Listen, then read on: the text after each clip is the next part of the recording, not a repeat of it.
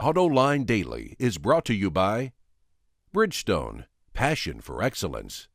Dow Automotive Systems, improving durability and increasing design flexibility with Betamate structural adhesives at dowbetamate.com. And by Hyundai. Experience the 2011 Hyundai Sonata today at hyundaisonata.com. This is Autoline Daily for December 13, 2010, and now the news. And we start today in China, where car sales continue to grow, and so do exports. According to Gasgoo, through the first 11 months of the year, China's car exports were up nearly 70% to 480,000 units compared to last year. Even though exports of passenger cars fell in November, commercial vehicles more than made up the slack. Chery is the top exporter, followed by Changan and Great Wall. But not all automakers are doing that well in the booming market. Turns out Suzuki's not only having problems in the United States, its operations in China are going nowhere. Gasgoo reports that five months after launching the Kizashi in China, the company has only sold 50 of them. Suzuki's attempt to form a joint venture with Chinese automaker Changan failed. It closed its sales office in Shanghai and it just changed its top management in China.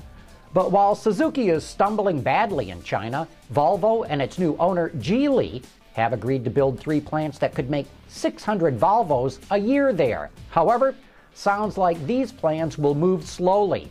Volvo's management is afraid of moving too fast since the company is still losing money.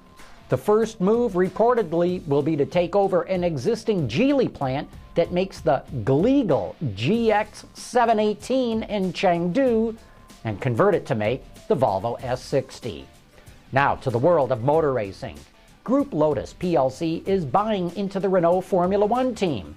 The new team will be renamed Lotus Renault GP and will be racing next year. But this is where it gets confusing.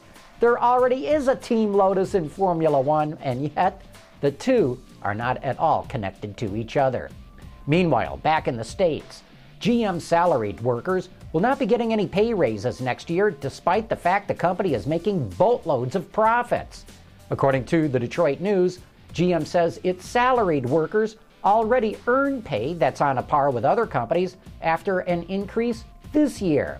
The pay freeze is only for a worker's base salary, not for any incentives. But that didn't stop GM CEO Dan Akerson from lobbying the federal government last week to allow pay raises for some top executives. He says the company is losing key people and is having trouble hiring top talent because of government mandated pay restrictions. Coming up next, we'll take a look at the only hybrid on the market that will not cost you any more money than its non hybrid version.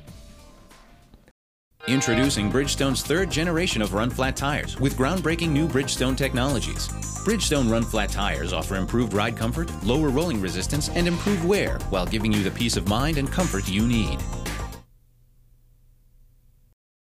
With Mercury soon to be a thing of the past, Ford is continuing to grow its luxury brand Lincoln, not only with new product, but also an image makeover.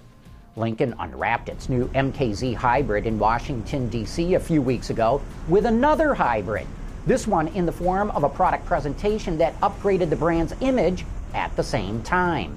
In a room overlooking the National Harbor complex and filled with automotive and lifestyle journalists, the brand skipped the normal podium presentations, instead opting for a roundtable discussion on the role of luxury goods in today's world. And so putting that spin on, explaining in those terms, kind of opens up automotive journalists and lifestyle journalists to looking at the car beyond just four wheels that get you from point A to point B.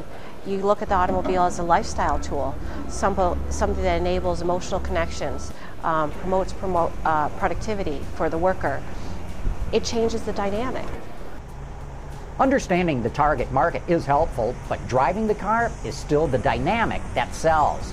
So reporters hit the Virginia hills with the MKZ's 2.5 liter four cylinder engine and its 191 horsepower. As a mid sized luxury hybrid, Lexus is pretty much the car's competition. But that didn't stop Lincoln from spotlighting its best in class fuel economy around 39 miles to the gallon combined, because that's what research tells them the luxury customer wants. Over the last few years, we've seen a real shift in the way that luxury customers approach the market. Previously, customers in this segment were all about performance.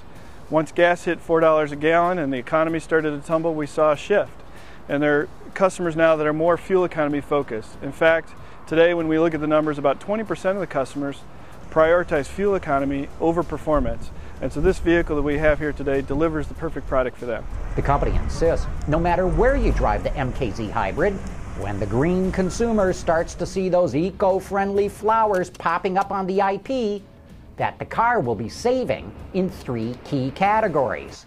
Over its 10 year life, Lincoln says an owner will save almost 3,000 gallons of gasoline, 58,000 pounds of CO2, and more than $8,000 compared to a similar sized gasoline powered non hybrid version. The MKZ Hybrid starts at just over $35,000, the exact same price as Lincoln's V6 non hybrid version of the car. Hey, don't forget to tune in tonight to Open Line, the biggest party line in the world where you can call in and join in on the conversation or just sit back and listen. That's tonight, Open Line, starting at 8 p.m. Eastern. And that's today's report on the top news in the global automotive industry. Thanks for watching. We'll see you tomorrow.